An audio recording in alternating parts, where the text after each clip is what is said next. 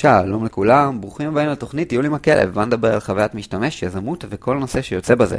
אני שגיא שרבר, המייסד של Pixel Perfect Magazine, מייסד ושותף במגזין Hacking UI, ודירקטור של עיצוב בחברת SimilarWeb. היום אני מדבר עם ליאור פרנקל, בן אדם שאני ממש מעריך. ליאור הוא יזם, הוא שותף ב NuSchool, בית ספר שמלמד מעצבים איך להיות גם אנשי עסקים, לא רק מעצבים, איך להיות פרילנסרים יותר טובים, איך לגבות מלקוחות, כל מה שקשור בלעבוד בתור עצמאי כמעצב ולבנות מזה קריירה. יוזמה מבורכת, איתו ב NuSchool זה רן סגל ואייל גלס, שני אנשים מדהימים בפני עצמם. ליאור גם אה, מרצה בכל הנושא של lean startup בארץ ובעולם, והיום אנחנו מדברים על כל הנושא של ולידציה של רעיון. הרבה פעמים חברים שלכם באו אליכם ואמרו לכם, יש לנו רעיון לסטארט-אפ, לכם, בטוח היו המון רעיונות לסטארט-אפ, אז כשיש רעיון כזה, מה עושים איתו? איך בעצם מתחילים לפתח אותו? זאת שיחה מאוד מעניינת, פרק קצת יותר ארוך מהרגיל, הוא גם באיכות הרבה יותר טובה, כי אנחנו יושבים באולפן, זה הכל, אז בואו נתחיל.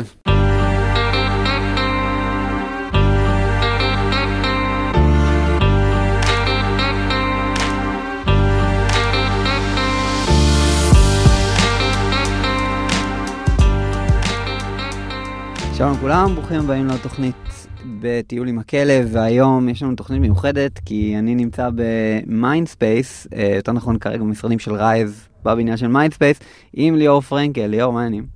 אהלן, מה קורה? כמו שאתם שמים לב, זה מיקרופון אה, הרבה יותר איכותי מהטיולים שלי הרגילים עם הכלב. אני לא אה, מטייל בשום מקום כרגע, אנחנו בתוך אולפן. אז ליאור, ספר לנו קצת על עצמך, בוא נתחיל בזה, כאילו למי שלא מכיר, למרות שאני בטוח שהמון כבר מכירים מהקהל של Pixel Perfect, אבל למי שלא, אה, קצת עליך ומה אתה עושה. אוקיי, okay, אז ליאור פרנקל, אני בן 37, גר פה קרוב ל Mindspace, לכן אה, אני גם עובד פה, יש לי פה משרד, וככה אני יכול גם לעבוד קשה וגם לעשות שנץ באמצע היום. אה, אם זה הדבר הראשון שצריכים לדעת עליי, אז תדעו, אני עושה שנץ, ואני לא מתבייש בזה, גאה בזה. זה, אני די בטוח שזה גורם להיות יותר פרודקטיבי וגם יותר יצירתי. לפחות ראיתי את דון דרייפר עושה את זה ב Mad Men, אז יש לי תירוץ כאילו מעבר למחקרים. אני שותף ב NuSchool, שאם יש מאזינים מעצבים, הם כנראה מכירים את, ה, את המוסד הזה. בשנתיים האחרונות עשינו כל מיני דברים למעצבים, מאירועים שהפקנו בארץ, וזה מין סוג של בית ספר למעצבים עצמאיים. לעזור להם להתמודד עם לקוחות ולתמחר יותר טוב ולהתעסק עם כל הסיפור הזה של מהו פרויקט של מעצב עצמאי. אה, יש לנו שיעורים אונליין ויש לנו כלים אונליין. אנחנו עובדים עכשיו על כלי חדש מאוד מאוד מדליק. זה נקרא Prospero, והוא עושה לך מין הצעות מחיר חצי אוטומטיות או כמעט אוטומטיות. אז אני שם שותף. בעברי יש לי עבר מאוד מאוד חנוני, over חנוני, עתודאי מהטכניון, הנדסת אלקטרוניקה, אחר כך בצבא התעסקתי בזה, הייתי קצת מהנדס מערכות, אחר כך עבדתי באיזושהי חברת הייטק, אימא שלי הייתה בן אדם מאוד מאושר ושמח, עד שנכנס לי החיידק לראש, עזבתי את המשכורת הטובה ואת ה... רמת החייל ופתחתי איזשהו סטארט-אפ. זה היה הסטארט-אפ הקודם שלי. Uh, הלכנו בדרך הנורמטיבית, גייסנו כסף מאנג'לים ישראלים, בפרי-סיד וסיד, פיתחנו מוצר, עשינו הרבה טעויות שאני מקווה שאולי נדבר עליהן קצת היום. זה נמשך שלוש שנים מאוד מאוד כיפיות. שם אגב הייתי ה-CTO והמפתח iOS. אה, אני מניח שאת זה אפילו אתה לא ידעת. אני לא ידעתי, האמת היא, לא ידעתי שיש לך רקע בפיתוח. לא היה לי כל כך רקע בפיתוח, אני איש טכני, כי למדתי הנדסת אלקטרוניקה, אז אני לא מפחד מדברים טכניים, אבל לא היה לי רקע. מה שקרה זה שהתחלנו לחפש מפתחים, לא הצלחנו, ואז לימדתי את עצמי לפתח iOS מכל מיני טוטוריאלס, ואז תוך כדי השנים אז גם נכנסתי לזה ממש ממש ממש לעומק, עד שנהייתי גם מפתח נורמלי ולא איזה חובבן uh, מטוטוריאלס. ולפני שנתיים וקצת התחלנו את הנוסקול ביחד עם רן סגל, שאולי אתם מכירים. אה, עשיתי פרק עם רן, פרק מספר 3 אה, אצלנו. נכון, נכון. אז כן, עשינו פרק על סוגי חיובים שונים, כאילו בתור פרילנסר, על retainer וכולי.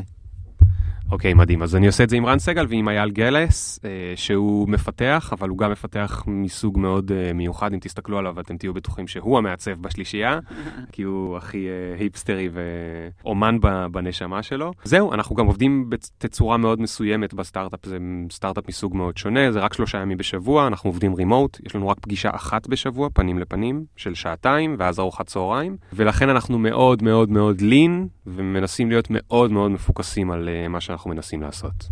אז כרגע ה NuSchool בעצם הוא שלושה ימים בשבוע, ואז יומיים כל אחד מכם עושה עבודות עם לקוחות? כן, זה משתי סיבות. סיבה אחת היא שאנחנו bootstrap, למי שלא מכיר, זה אומר שאנחנו לא גייסנו כסף ממשקיעים, ואנחנו גם לא רוצים לגייס כסף ממשקיעים. למרות שהיום אנחנו במצב שהוא די טוב והיה אפשר לעשות את זה, אנחנו מעדיפים להיות עצמאים ושלא יהיה לנו אה, איזשהו אה, בוס, וגם כי אנחנו באמת מאמינים באיזושהי אם, אם אני קופץ חזרה לשנץ שהזכרתי בתחילת הפודקאסט, אז אנחנו מאמינים בגישה שהיא הרבה יותר אה, בריאה לחיים. אה, אנחנו גם עובדים קשה, אבל אנחנו גם רואים את הדברים קצת אחרת, ולא בא לנו שמישהו יגיד לנו מה לעשות. אז הניוסקול מכניס כסף, אבל הוא עוד לא מכניס כסף בצורה שבה אנחנו בפול טיים, שלושתנו נהיה רק על זה. ומעבר לזה, סיבה אחרת היא שכל אחד מאיתנו אוהב גם לעשות uh, דברים אחרים. אייל מפתח כל מיני דברים, לפעמים הם uh, published ולפעמים הם אצלו ב... רק אנחנו אה, זוכים לראות אותו, בשבוע האחרון ראיתי אותו, הוא עשה לעצמו אפליקציה למצוא שלדות של אה, אופניים, כי הוא מין רוכב אופניים כזה מקצועי ב... מהסוג של האופניים בלי ההילוכים ובלי המעצורים. הוא עשה לעצמו מין כזה אתר למצוא לעצמו שלדות אה, אופניים, כי שיעמם לו, או כי הוא היה ממש צריך. ערן עושה את הוולוג שלו ועובד עם לקוחות. אני, יש לי כל מיני לקוחות מתחום מרקטינג וכל מיני חברות גדולות. זהו, אתה טס לחו"ל גם די הרבה, כאילו, נכון? אה, כן, הטיסות לחו"ל זה בדרך כלל אה, הרצאות או סדנאות, שאני עושה בתחום ה... בדרך כלל בתחום היזמות, לא תמיד, לפעמים זה גם אה, כל מיני דברים, ניהול פרויקטים, ניהול זמן, כל מיני קונפרנסס או וורקשופס של יזמים, לאו דווקא סטארט-אפים, יזמים מכל מיני uh, סוגים. מגניב לגמרי. אז, אז בעצם כאילו העיסוק שלך, איזה נגיד לקוחות טוב אתה ספציפית כרגע? יש לקוח חדש שעכשיו השגתי, אבל אני עוד לא יכול להגיד את השם שלו. אני גם לא מניח שהוא שומע את הפודקאסט, אז בוא נגיד שזו חברת תרופות גדולה בארץ. יש עוד לקוחות יותר קטנים כמו סטארט-אפים, יש שניים בארץ ואחד בחו"ל, שאני עד היום עוד לא הבנתי בדיוק איך הוא הגיע אליי. אני עוזר להם או עם uh, growth, uh, או עם מרקטינג, או אם הם בשלב הממש ממש ממש ראשוני, מה הצעדים הראשונים שצריך לעשות uh, כדי בכלל להתחיל לעשות ולידציה לרעיון שלך ואיך לעשות את זה. לפני שבועיים הייתי באיטליה, יש באיטליה אקסלרטור יפהפה, הוא נקרא H-Farm. יש שם גם אקסלרטור של סטארט-אפים, גם בית ספר שנקרא דיגיטל אקדמיה, שהוא היום עושים בו, uh, לומדים בו אנשים מגיל 25 עד 30, משהו כמו תוכנית של שלושה חודשים, גם שם אני מרצה, אבל עכשיו הם פותחים משהו מטורף. אה, ויש שם גם דיזיין אייג'נסי עצום. עכשיו, הם, הם פשוט בנו לעצמם מין אקו-סיסטם, הסטארט-אפים המצליחים נשארים שם ובונים להם אה, מבנה קטן. ה design agency יש לו לקוחות ענקיים מאיטליה, והאקדמיה מכניסה כסף. אז יש להם מין אקו-סיסטם, והם הגיעו למצב שהם אשכרה הנפיקו בבורסה. ועכשיו מה שהם עושים עם הכסף שהם אה, גייסו, הם בונים בית ספר מגיל שמונה, אני חושב, international school, אה, מגיל שמונה עד uh, תואר ראשון, ש- שיהיה כאילו דיגיטל סקול, שמשלב לימודים כאילו של העולם החדש. Uh, זאת אומרת, התלמידים ילמדו גם מה שהם חייבים באיטליה, אתה יודע, מתמטיקה, חשבון כן. וזה, תנ"ך אין להם. אה, אבל גם לימודי, לימודים uh, יותר דיגיטליים. זה פרויקט ממש ממש מדהים, ולשמחתי הם אמרו לי עכשיו שהם רוצים שאני אשתלב גם שם ב- בחלק מהלימודים. זה מדהים לגמרי, ממש אדיר. טוב, אז על מה בעצם נדבר היום, ליאור? חשבתי שזו הזדמנות מצוינת לדבר על uh, מה אני חושב שהבעיה בהאקתונים, וגם איך לעשות ולידציה לרעיון שלך. ו- ובעצם אני אתחיל מלהסביר איך שני הדברים האלה בכלל קשורים. אז הקשר ביניהם הוא, הוא כזה. רעיונות לא חסרים לאנשים, נכון? בטח אם אתה ישראלי, בטח אם אתה מעצב או מפתח או מהתחום הקריאייטיב, לכל אחד יש אה, רעיון, שניים, שלושה, חמישה, 48 בשנה, תלוי כמה אתה מתקלח. אני חושב שהטובים באים מהמקלחת. אז יש לנו כל מיני רעיונות, והדבר הכי קל בתור קריאייטיב או בתור מפתח, זה פשוט להתחיל לעשות אותו, אוקיי? זאת אומרת, הרבה פעמים אנחנו חושבים, יש לנו אה, מעצורים פסיכולוגיים, אנחנו לא נשב ונתחיל לעשות אותו, אבל גם מאוד מאוד קל בכל זאת, אם אתה מקבל קצת אומץ, פשוט להתחיל לשבת ולעשות אותו, לעצב אותו, לפתח אותו, או גם וגם. ועל זה בעצם אה, בנויים האקתונים. האקתונים אומרים, בוא נביא חבר'ה ביחד, נביא להם קצת פיצות, קצת בירות, ו... והם ישבו שם יומיים וכבר יפתחו מוצר מ-0 עד, אה, לא עד 100, אבל עד נגיד 80, שאפשר כבר לראות ול... ולבדוק אותו וכולי. יש לי בעיה רצינית עם הקונספט הזה, למרות שאני אוהב האקתונים, אבל עם השנים פיתחתי ביקורת מאוד קשה לדבר הזה. והנה הבעיה, כשאתה מפתח אה, רעיון שלך, אה, בתוך אזור הנוחות שלך, זאת אומרת, אם אתה מעצב, אתה מיד מתחיל בעיצוב, או אם אתה מפתח, אתה מיד מתחיל בפיתוח. אתה בעצם מתחיל להתאהב ברעיון ולהיות קשור למוצר בצורה רגשית מאוד מאוד חזקה, אוקיי? מה לא עשית בתהליך הזה? לא עשית ולידציה, אוקיי? עכשיו, אני יכול לספר באופן אישי, ככאב אישי מהסטארט-אפ הראשון שלי, במשך שלוש שנים עבדנו על רעיון שלא עשינו לו ולידציה. מתי הייתה הוולידציה הראשונה? אחרי שנה וחצי, כשהוצאנו את המוצר לאפסטור. זאת אומרת, ישבנו שנה וחצי, עשינו מוצר מדהים, יפהפה, חכם, עם אלגוריתמים. היה לה, אגב, שהוא שותף שלי היום בנוסקול, היה שם המתכנת הראשון שלנו. אה, מוצר יפהפה, מדהים. אחרי שנה וחצי הוצאנו אותו ל App Store, כדי לגלות שאף אחד לא רוצה אותו. אוקיי? זאת אומרת, לא בדיוק אף אחד, היו לו 50 אלף משתמשים. מה זה היה? אבל זה היה מין אה, מנוע לוידאוים, זאת אומרת, אה, לא הייתי קורא לזה כלי, אפליקציה, זה היה גם אפליקציה וגם לאינטרנט ו extension וכולי, שבו אתה יכול לראות המון וידאוים, זה לאנשים שמכורים לוידאו. פשוט הוידאוים, היינו בוחרים וידאוים שמתאימים לטעם שלך. היינו לומדים מהר מאוד את הטייסט שלך וממליצים לך וידאוים. אז היית יכול לבלות שעות בלראות וידאוים מטומטמים על חתולים אם זה הטעם שלך, או וידאוים חכמים על TED אם זה הטעם שלך. מה שנקרא היום פייסבוק. נכון מאוד, פייסבוק עשו את זה. אתה מכיר בפייסבוק ששמים את ה... שאפשר לשים את הריבוע הקטן של הוידאו בצד?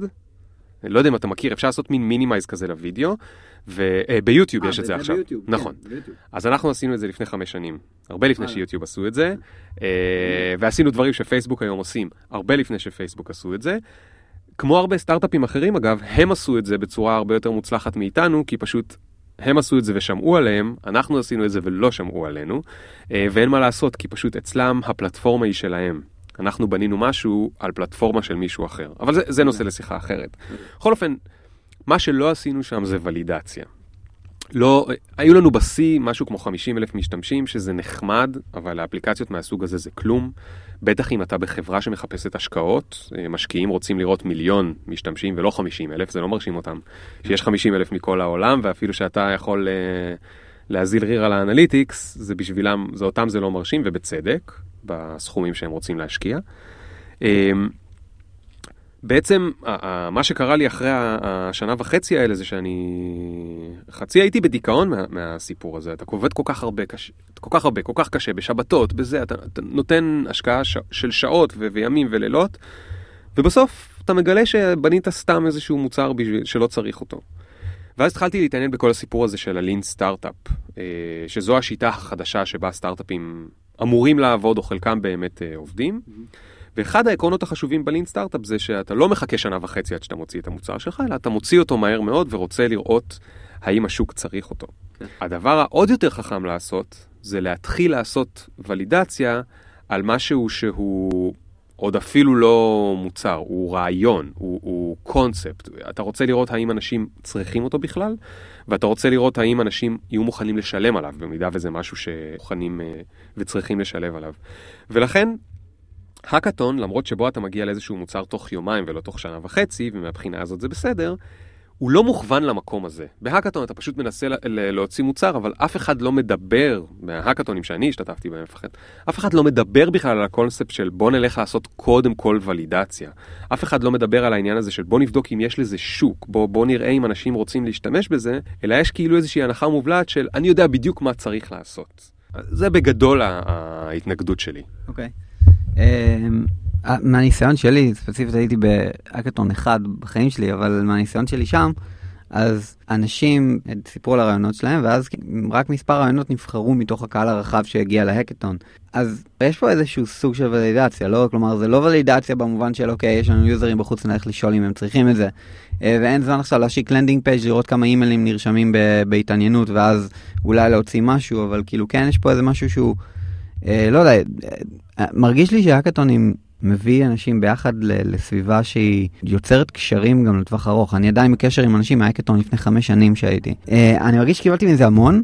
להגיד לך האם כאילו בלונגרן קיבלתי מזה משהו שזה עזר לי לקריירה, אני, אני לא יודע, יש לי קשרים פשוט ממש טובים עם הרבה אנשים טובים אה, בתעשייה. אוקיי, okay, אז קודם כל, אל תבין אותי לא נכון, אני לא נגד האקתונים, אני מדבר על המבנה של האקתונים או מה אמור להיות בהם. בוא נתחיל קודם כל ממה אני כן אוהב בהאקתונים.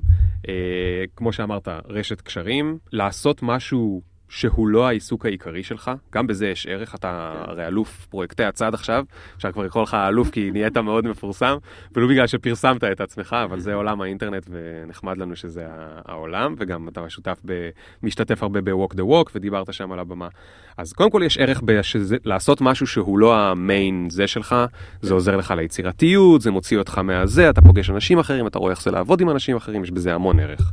דבר שני, אה, פסיכולוגית, יש ערך בלהצליח להביא משהו מ-0 ל-1 בתוך יומיים, או בתוך 48 שעות, או בתוך 72 שעות.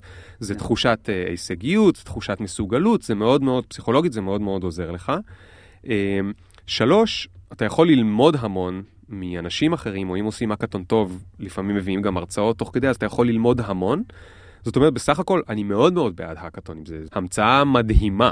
שוב, יש לי, יש לי בעיה עם איך שהם מובנים היום, כי מה שאני רואה ש... ש... ואני אתייחס ספציפית למה שהעלית שם. אז נכון, אנשים עושים לפיץ', עושים פיץ' לרעיונות שלהם, לא תמיד חלק הם נבחרים, זה תלוי בסוג של ההאקתון, אבל נגיד שגם חלק נבחרים, אז קודם כל, זה פיץ' לאנשים הלא נכונים. הם לא הלקוחות העתידיים של, ה...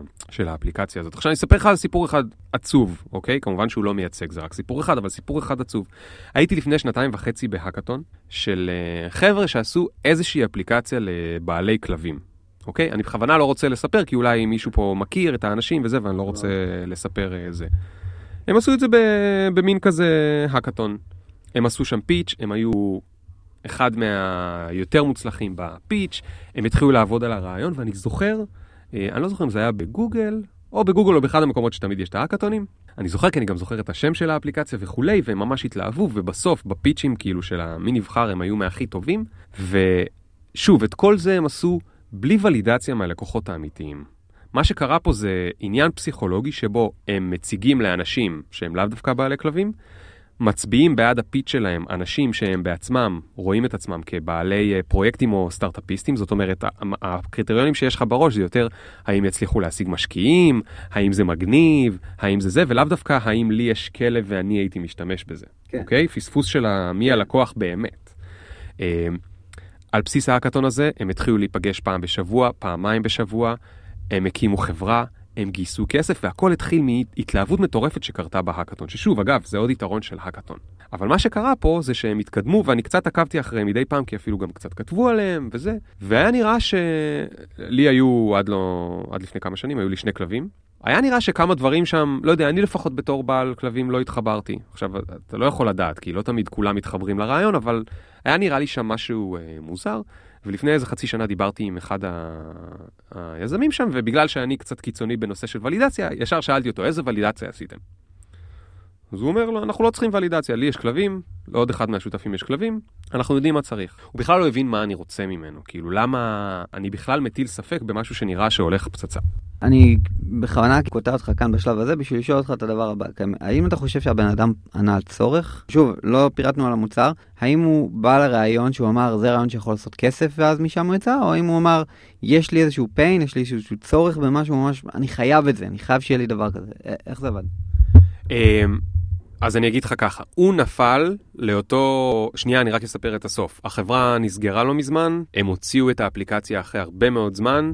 ובמשך חצי שנה הם ניסו שזה יתפוס, שזה יידבק, שמישהו ישתמש, ואף אחד כמעט לא רצה להשתמש בזה. אני לא באמת יודע את הסיבות, ואני גם באמת לא חושב שאפשר מהסיפור הזה ללמוד יותר מדי. אבל יש פה נרטיב שאני מספר, שראיתי אותו קורה הרבה פעמים, ושוב, גם על עצמי. ולשאלה שלך, הוא נפל למקום שאנחנו רואים הרבה אפליקציות או שירותים נופלים לשם, שזה, הוא ענה על הרבה פיינים קטנטנים, אבל הוא לא ענה על אף פיין אחד גדול. אוקיי? עכשיו, למה זה, משהו שהוא, אה, שהרבה נופלים אליו? כי יש איזשהו משהו קטן כזה שאתה אומר, טוב, אני, נגיד, אה, לא יודע מה, אוהבי פיצה. אתה אומר, אני אפתור את הבעיה שאנחנו לא יודעים כאילו איך לבחור תוספות. יש בעיה כזאת, נכון? יושבים כל החבר'ה, לא יודעים איך לבחור תוספות.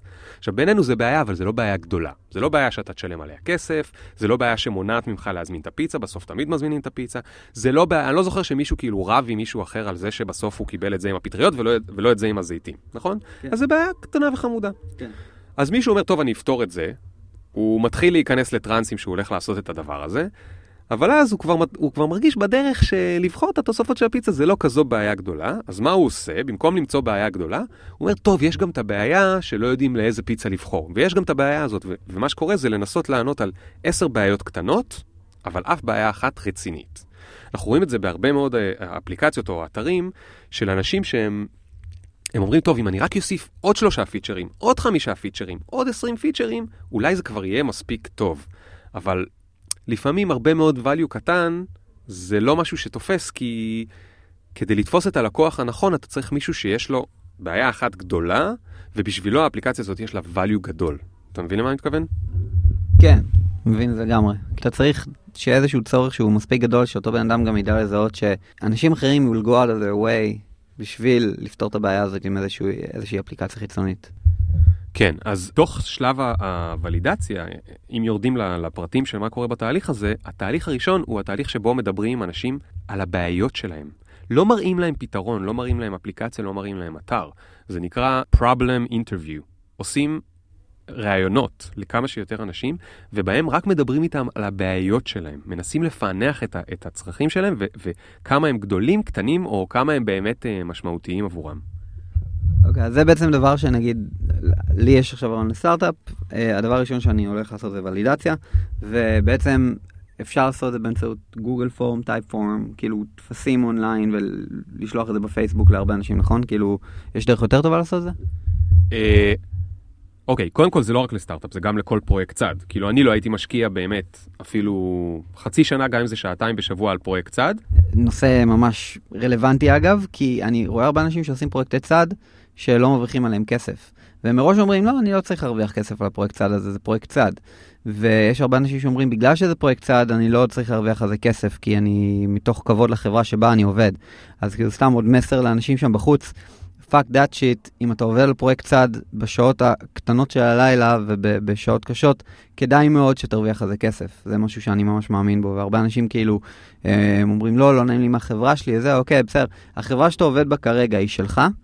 Is it your dream? If not, you're building someone else's dream. אז כאילו זה לגמרי משהו שאני כאילו רק רציתי to throw that in there. כן, uh, תשמע, אני לא יודע אם זה נכון לכולם, אני מסכים איתך אגב uh, לגמרי.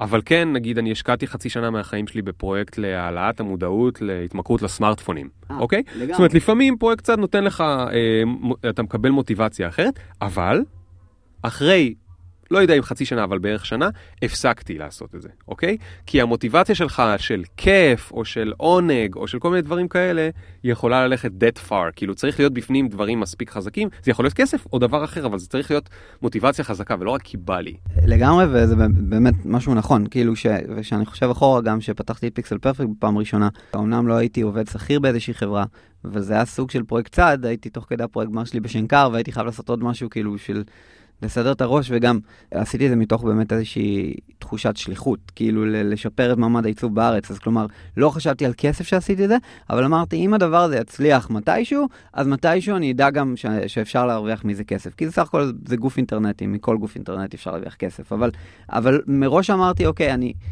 אם אני עושה את הדבר הזה, אני, אני רוצה שהוא יצליח, אז אני, אני אמשיך אותו ואני גם ארוויח כסף בהמשך עליו. כלומר, זה לא משהו שאמרתי מראש, אני בחיים לא רוצה לקחת כסף על, כאילו, להרוויח כסף מ Pixel Perfect Magazine. וגם אמרתי שזה בטח יקדם אותי אם זה יהיה טוב, ואז כאילו אנשים הציעו לי עבודות, אז כאילו זה עוד משהו שיביא כסף בדרך עקיפה. אז אם פרויקט צד הוא לקידום מטרה מסוימת, מעולה, וגם על זה שווה לעשות משהו כזה בצד, בלי שום קשר, בתור אה, התנדבות, יש אנשים הולכים להתנדב במקומות, אז כן, אם אתה עושה איזה פרויקט שהוא product אה, להתנדבות, ברור, זה מבורך, אבל אני אומר, אם אתה עושה משהו שהוא עסקי ועוזר משהו בתחום עסקים או משהו כזה, אז אני חושב שבעקיפין או בצורה ישירה צריך להרוויח מזה כסף, זה מה שאני אומר.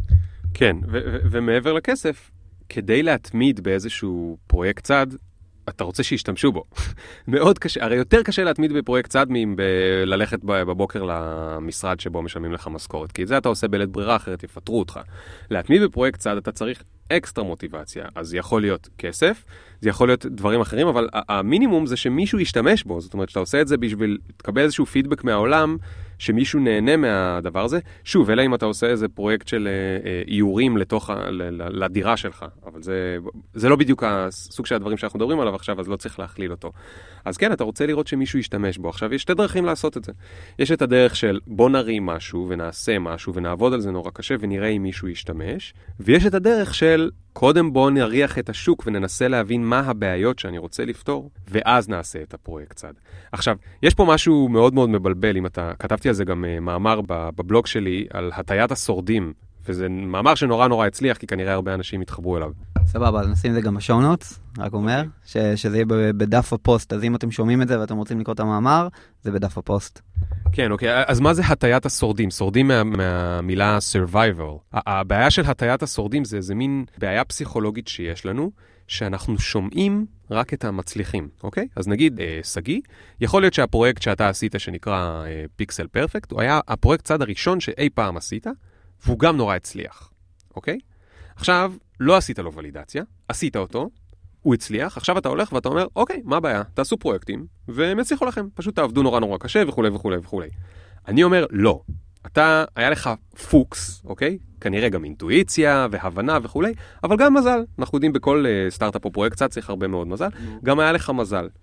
כן. לא צריך להקשיב רק למי שהצליח, יותר טוב ללכת להקשיב לכל האלה שנכשלו, כי הם 95% מהאנשים. לא משנה, שוב, אם זה בסטארט-אפים, פרויקטי צעד וכולי, זה המצב. כשאתה הולך להקשיב לאלה שנכשלו, הרבה מהם יגידו לך שהם נכשלו כי הם עשו משהו שאף אחד לא באמת היה צריך. אוקיי? בסיבה מספר אחת, כאילו, של uh, למה סטארט-אפים נכשלים, זה כי, לא יודע, זה מעל 40 אחוז, כי הם בנו משהו שאף אחד לא צריך. אז אני לא רק אקשיב לשגיא בפודקאסט שלו ובבלוגים שלו לאיך לבנות פרויקט צד, אני גם אוסיף לזה עוד משהו ויגיד, יש עוד שלב אחד לפני זה, לכו תבדקו רגע מה, אה, איך עושים את זה. ואז אני חוזר עכשיו לנקודה של לפני חמש דקות. האם אפשר להשתמש ב Typeform ו Google Forms וכולי לבדוק את השוק? אני ממש ממש נגד. ממש ממש ממש ממש נגד. מה שקורה כשאתה בונה Typeform, אז קורים שני דברים. אחד, אתה לא מדבר ישירות עם הבן אדם, אז כמות ה...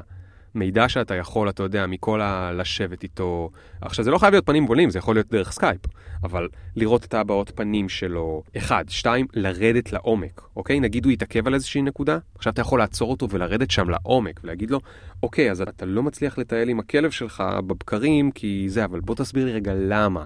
יש לך בת זוג והיא לא רוצה להשתתף בזה, או שאתה גר לבד ואתה לא מצליח. אתה יכול לרדת איתו כאילו ממש כן. לעומק ולגלות ולהבין את הדברים. שלוש, אנשים לא כל כך אוהבים למלא את הדברים האלה, הם עושים לך טובה, ואז או שאתה נופל למקום של תמלאו לי את הסקר ואולי תקבלו פיצה, ואז במקום לקבל אנשים שאתה צריך, אתה פשוט מקבל אנשים שרוצים לקבל פיצה בחינם, שזה סוג אחר של לקוחות, שהוא מושלם אגב עם הסטארט-אפ שלך, הוא על מה שדיברנו קודם עם הפיצה והתוספות, אוקיי? אז שם כאילו, נכון, הכל מתחבר. אבל אם אתה רוצה לעשות אה, אה, סטארט-אפ לבעלי כלבים, אז להציע פיצה כדי שימלאו את השאלון שלך, זה כבר גורם ל... זה, זה גורם לתוצאות להיות uh, מוטות. היום גם אומרים שכל הסיפור הזה, נגיד, של focus uh, groups, ממש כבר הוא כאילו יודעים שהוא כישלון, החברות הייעוץ הגדולות עושות על זה מלא כסף, כי הן לוקחות שם 90% על ה... לכנס את ה focus group וזה, אבל מה קורה כן. ב focus group? הם באים, מביאים להם פיצה, מביאים להם יין, מביאים להם זה, מלטפים אותם, הם נמצאים במשרדים הכיפים של McCann Erickson, ואומרים לה עכשיו בואו תענו על שאלות. הם לא במצב הטבעי שלהם, הם לא בסביבה הטבעית. זה לא שעד לפני שעה הם היו תקועים אה, בבית ובעוד שעה הם עוד פעם, הם ביום כיף. ואז אתה לא מגלה את הדברים האמיתיים. הדבר הכי טוב לעשות זה או סקייפ, או אם זה יוזרים אה, ישראלים, אז בכלל, לשבת איתם לקפה. זה סבבה, כלומר, מה שאתה אומר הוא make sense, לגמרי נשמע טוב. השאלה שלי היא כזאת, אני בתור בן אדם שעכשיו יש לו רעיון ואני רוצה לעשות הוולידציה, רוב האנשים שנמצאים בחו"ל, אני צריך גישה אליהם כמה שיותר מהר, איך אני עושה את זה בעצם? כי לדבר עם אנשים בסקייפ זה מאוד קשה, כאילו להשיג אנשים שאתה לא מכיר בסקייפ, אז איך אני מגיע לדבר כזה בכלל? מצוין, זה מביא אותנו למשהו שכנראה אנחנו נצטרך לדבר עליו בפודקאסט אחר, אבל דמיין עכשיו שכבר יש לך את המוצר, הוא כבר מוכן, אוקיי? מהי הבעיה הבאה בתור שיש לסטארט-אפים או לאנשים עם מוצרים? growth hacking, כאילו גדילה. גדילה, עזוב רגע גדילה. marketing, שמישהו בכלל ישתמש בזה, שמישהו בכלל ישמע על זה. זאת אומרת, יש לך בעיה מאוד גדולה, שנגיד שהמוצר כבר מוכן, תקפוץ עם הראש שלך יומיים קדימה, חודש קדימה, חודשיים קדימה, אתה צריך שמישהו לעזאזל ישתמש בדבר הזה. אוקיי? אם אתה נמצא הרבה ב... יש את השבוע, זה הפודקאסט של, על סטארט-אפים בעברית, ויש להם את האחלה קבוצת פייסבוק שלהם. שאלה שאתה רואה שם, באמת, לפחות פעמיים בשבוע, היי, אנחנו סטארט-אפ, סיימנו את המוצר שלנו, מישהו יכול לעזור לנו לעשות marketing? כאילו, החבר'ה עובדים כבר שנה, אין להם שמץ של מושג איפה הלקוחות שלהם מסתובבים, אוקיי? גרוע מאוד. כאילו, גרוע מאוד. לא רק שהם לא דיברו עם הלקוחות שלהם, חוץ מעם כמה חברים שלהם, הם גם לא יודעים איפה למצוא את הלקוחות שלהם. עכשיו, אני אומר לך ככה, אם יש לך איזשהו מוצר שאתה רוצה להוציא, זה מאוד נחמד שאתה חושב שאתה יכול לפזר אותו ב Reddit וב Designer News ובכל מיני מקומות כאלה ויהיו לו יוזרים אה, רציניים. בתכלס, אתה תצטרך לעשות מאמצים הרבה יותר גדולים ולאורך הרבה יותר זמן. אז you have to figure out איך למצוא אנשים כאילו בכל אופן. אז you better figure it out now, כאילו, נכון, זה קשה מאוד, ובגלל זה הרבה אנשים לא עושים את זה. זה קשה למצוא עשרה אנשים שירצו לעלות איתך לסקייפ, זה קשה מאוד, אבל תשבור את הראש, כי בכל אופן אחר כך אתה תצטרך את האנשים האלה. אתה יודע איזה נחמד זה שכבר עשית סקייפ עם האנשים האלה, ואז בנית להם משהו על בסיס הבעיות שהם סיפרו לך שיש להם, ועל בסיס זה שהם ראו את המוצר שלך, הם עזרו לך לעשות את הוולידציה, הם השתמשו בבטא שלך, הם אחר כך יעשו רעש פי 100 מהרעש שאתה יכול לעשות בעצמך. זאת אומרת, המאמץ הזה בכל אופן משתלם, ושוב, זה לא שיש לך ברירה. כאילו, הברירה האחרת היא לבנות משהו אחר, שבסבירות גבוהה מישהו לא רוצה, אולי בפוקס יצא להם כאילו, כמו פיקסל, פיקסל פרפקט, משהו שעל ההתחלה עבד אה, פצצה. כן, לא, אין ספק. ברגע שעשית דבר כזה, בנית גרעין. גרעין ראשוני שהוא אתה יודע, אומרים uh, שלהיות uh, thought leader, you need only 1,000 true fans. יש מאמר, אני אקשר לזה בשואו נוטס, לגמרי מסכים. סתם טיפ למי ששם חושב על איך לעשות את זה וכולי, ותגיד לי מה דעתך, אבל נגיד, לכתוב פשוט, פשוט לכתוב על רעיון, יש פה איזשהו פיינט שזיהינו, הנה חשבנו לפתור את זה, אז על מה שאנחנו בונים בשבילכם זה כזה וכזה וכזה. מעוניינים לקבל עוד פרטים? בואו תוכלו להירשם כאן עם האימייל שלכם, ואז אנשים נרשמים עם האימייל שלהם, ואתה פונה אישית לכל אחד באימייל ואומר, תקשיב, ראיתי שהתעניינת, ראיתי שהתעניינת, אולי תרצי לתפוס איזה סקייפ כאילו, ורק אני רוצה לשאול כמה שאלות שאולי לפי זה נוכל לעצב את המוצר במיוחד בשבילך, וזה משהו שהוא יכול באמת לעזור. כן, אני, אני, אני אספר לך סיפור מהיום בבוקר. היום בבוקר עשיתי סקייפ עם איטליה, אחד הצוותים שפגשתי שם לפני שבועיים מהאקסלרטור. הם עושים איזושהי אפליקציה שמחברת אה, trainers, מאמנים אישיים, לאנשים שמתאמנים, אנשים שאוהבים מאמנים אישיים. אוקיי, עושים להם איזושהי אפליקציה שעוזרת לה, בטח שמעת על עוד איזה עשר כאלה, יש עוד איזה מאה כאלה, הם עושים להם משהו מאוד מאוד ספציפי. דיברתי איתם לפני שבועיים והם סיפרו לי על האפליקציה שלהם ובגלל שאני מציק לכולם עם הוולידציה אז הצגתי גם להם ואמרתי להם מאיפה אתם יודעים שזה צריך את זה? אז הם אמרו לי, תשמע, אחד ה... הם בריטים כולם.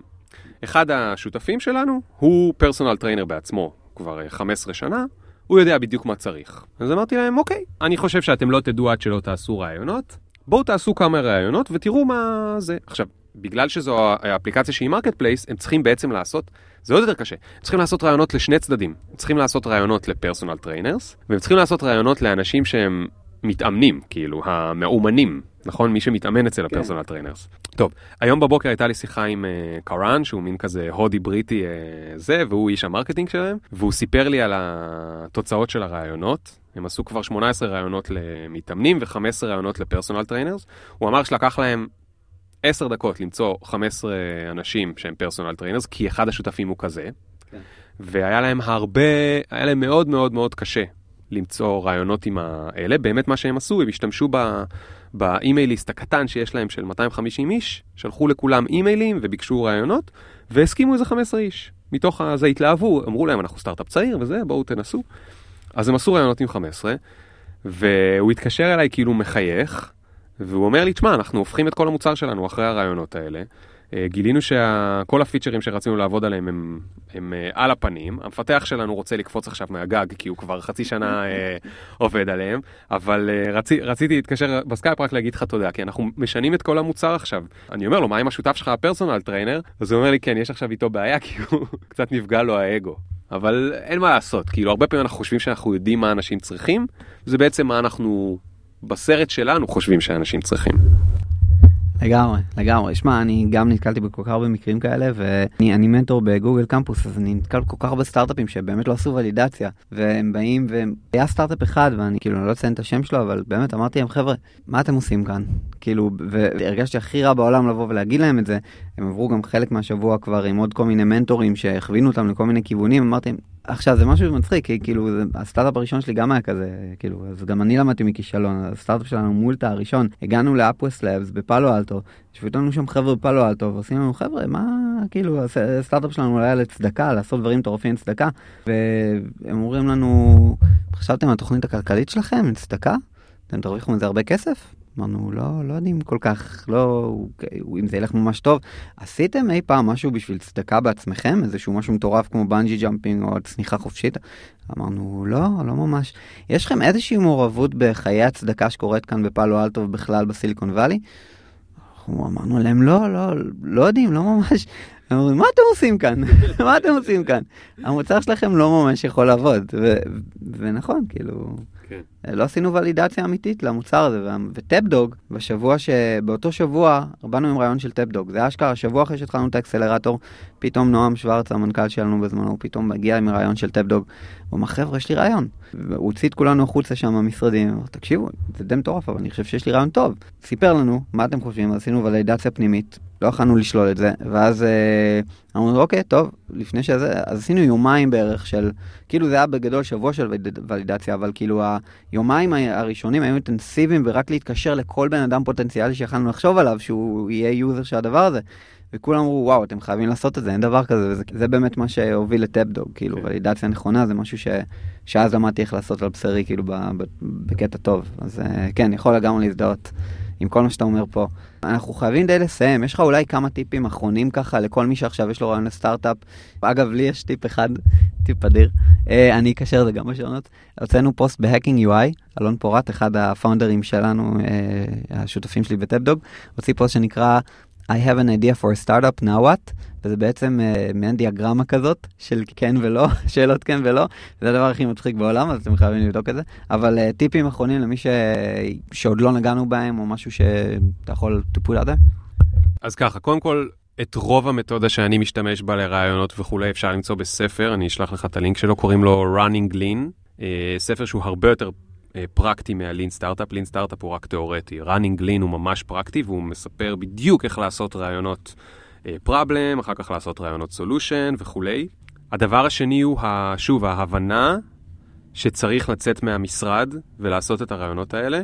גם אם צריך להקשיב לפודקאסט הזה 17 פעם כדי לשמוע את כל הדוגמאות האלה ולהיזכר בזה שאני בזבזתי שלוש שנים וכסף של משקיעים, ואתה סיפרת על משהו דומה שכמעט קרה לכם, פשוט כדי לצאת מהמשרד ולעשות את זה. והדבר השלישי הוא הדבר הכי חשוב, והוא, כשאתה יושב ברעיונות כאלה, ואתה מספר לאנשים על הרעיון שלך או על הבעיה שאתה מנסה לפתור, המטרה היא לא לשכנע אותם שאתה צודק. ההפך. זה, זה, בדרך כלל אנחנו חושבים שזו המטרה, כי אנחנו רגילים לעשות פיץ' מעלית וכולי. המטרה כשאתה בא לעשות רעיונות עם אנשים, היא לשמוע למה הרעיון שלך הוא חרא, אוקיי? למה זה לא יעבוד? למה זה לא בעיה אמיתית? זה מאוד קשה לאגו, זה מאוד קשה לשבת ולשמוע שאתה, יש לך רעיון לפתור בעיה שהיא לא אמיתית, אבל זה פשוט, ככל שאתה תעשה את זה יותר מוקדם, אתה תחסוך לעצמך זמן ואתה או תכוונן את הפתרון שלך יותר טוב, או תכוונן את הבעיה, או שאתה תמצא לקוחות שלהם יש את זה. אבל פשוט להוריד את האגו ולצאת לרעיונות האלה במטרה, להפך, לשמוע למה זה לא עובד. אל תשכנע, אל תבזבז את הפגישת קפה בלשכנע אותם, להפך. תבזבז את זה בלהבין למה הם לא היו קונים את זה, ואולי מה הם כן היו uh, משתמשים. זה מעולה, אה, וזה גם מזכיר לי משהו, אגב, שנוגע לראיונות, שאתה מראיין בן אדם לעבודה, אה, תמיד לחשוב, כאילו, אוקיי, אם, הוא, אם הבן אדם הזה נראה לי לא מתאים, אתה תמיד, אז אתה צריך בדיוק לשנות את הכיוון מחשבה שלך, באותו רגע לקלוט שאתה חושב שהוא לא מתאים, ולהגיד, אוקיי, איך אני יכול עכשיו לשכנע את עצמי שהבן אדם הזה כן מתאים, ואז כל הרעיון לחשוב, אוקיי, איך אני מצליח לשכנע את עצמי שהוא מתאים, ולהפך, אם הבן אדם כאילו מראש הוא, הוא ממש נראה לך מתאים, הוא נראה לך כאילו, אין, אתה מתאהב בו מה, מה, מהרגע הראשון, אז כאילו אתה צריך לחשוב, אוקיי, איך אני רואה את הבן אדם הזה שהוא לא מתאים, איך אני קוטל אותו עכשיו. וזה לגמרי משהו שאני מתחבר אליו. ודבר אחרון, אתה יודע מה, יש לי רעיון, שאולי ניצור איזשהו מסמך אה, של שאלות כאלה, של ולידציה. בטוח לא יהיו שם את כל השאלות והכל, אבל אולי נעשה איזה מסמך עזר כזה ונחלק אותו לקוראי פיקסל ולקוראים שלך. מה אתה אומר? יאללה. כן? שום בעיה, בכיף, ממש ממש בכיף. אדיר. אז יאללה, השגנו פה איזה action item משלנו, אז נעשה את זה, ואנחנו נעשה את זה למי ש... אה, ל subscribers. רק ל subscribers, מי שחברי הקהילה אה, של Pixel Perfect או, או של הבלוג שלך, מגניב, יאללה, אחלה action item.